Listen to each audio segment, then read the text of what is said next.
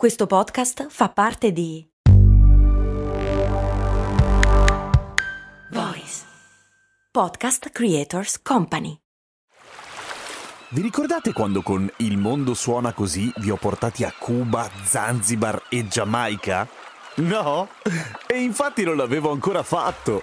Per fortuna è uscita la nuova stagione di Il mondo suona così, il podcast di viaggi dove vi porto in giro per il pianeta tirandovi per le orecchie. Nel senso che sei arrabbiato? Ma no, nel senso dei suoni, capito? Orecchie, udito. Ah, ho capito. Sei simpatico. Il mondo suona così, una produzione voice in collaborazione con Eden Viaggi. Mi chiede il patron Filippo come mai se mette un pentolino d'acqua nel forno preriscaldato a 240 gradi ci mette una vita a bollire?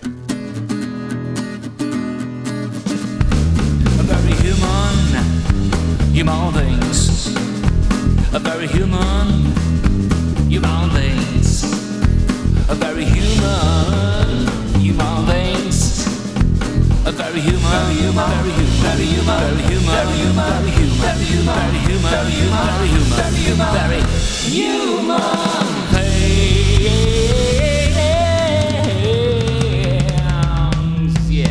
Ciao, sono Giampiero Kesten e questa è Cose Molto Umane, il podcast che ogni giorno vi insegna qualche cosa, sette giorni su sette, tranne la puntata di ieri perché mi sono addormentato prima di registrarla, ma ero molto stanco. Comunque, dicevo, premessa riguardo all'audio, sentirete un audio diverso dal solito, questo perché sto registrando in un armadio, perché sono a casa delle vacanze e non nel mio studio. Comunque, alla domanda posso rispondere lo stesso. L'acqua in un pentolino nel forno non bolle perché l'aria è un conduttore tremendo di temperatura, il motivo per cui cuocere in forno in realtà dal punto di vista puramente, dire, dell'efficienza energetica è un, un delirio, cioè è completamente fuori di testa, poi da un punto di vista culinario ovviamente no, ma nella puntata dedicata alla friggitrice ad aria vi avevo spiegato perché la friggitrice ad aria tutto sommato è un'idea abbastanza intelligente rispetto a un forno normale, anche quello ventilato. Se mettete un pentolino d'acqua a temperatura molto alta nel forno è molto più probabile che l'acqua evapori tutta quanta prima di raggiungere la temperatura di ebollizione. La conseguenza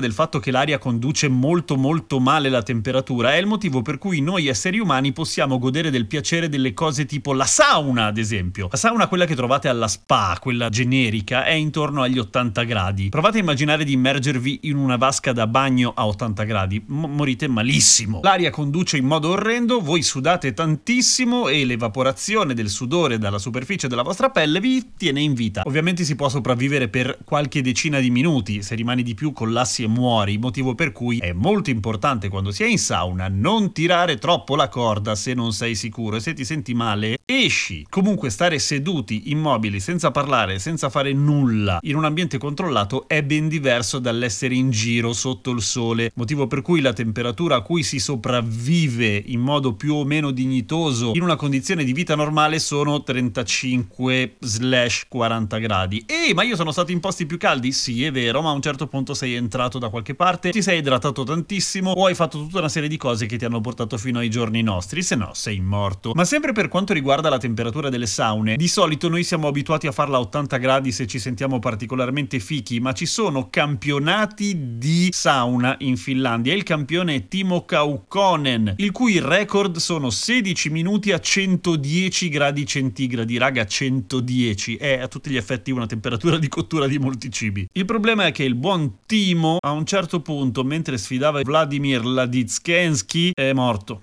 E Laditskensky, anche lui però in ospedale. Insomma, non è una roba da fare, non è consigliabile, non è particolarmente sana, ovviamente. La sauna, soprattutto quella estrema, è sconsigliata a chi soffre di cuore, chi ha problemi di pressione alta, chi soffre d'asma e chi ha problemi alla pelle. Dovrebbero stare intorno ai 90 gradi centigradi queste persone, secondo l'associazione sauna finlandese.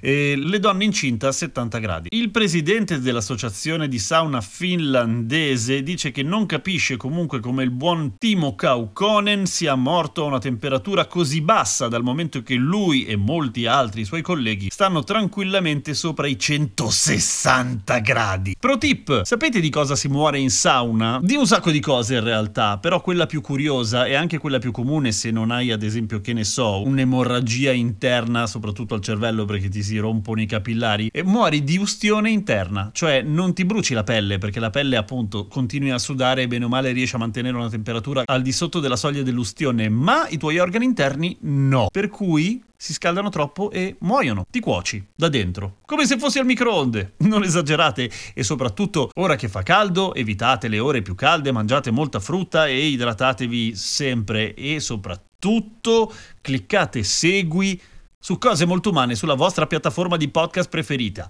A domani con Cose Molto Umane!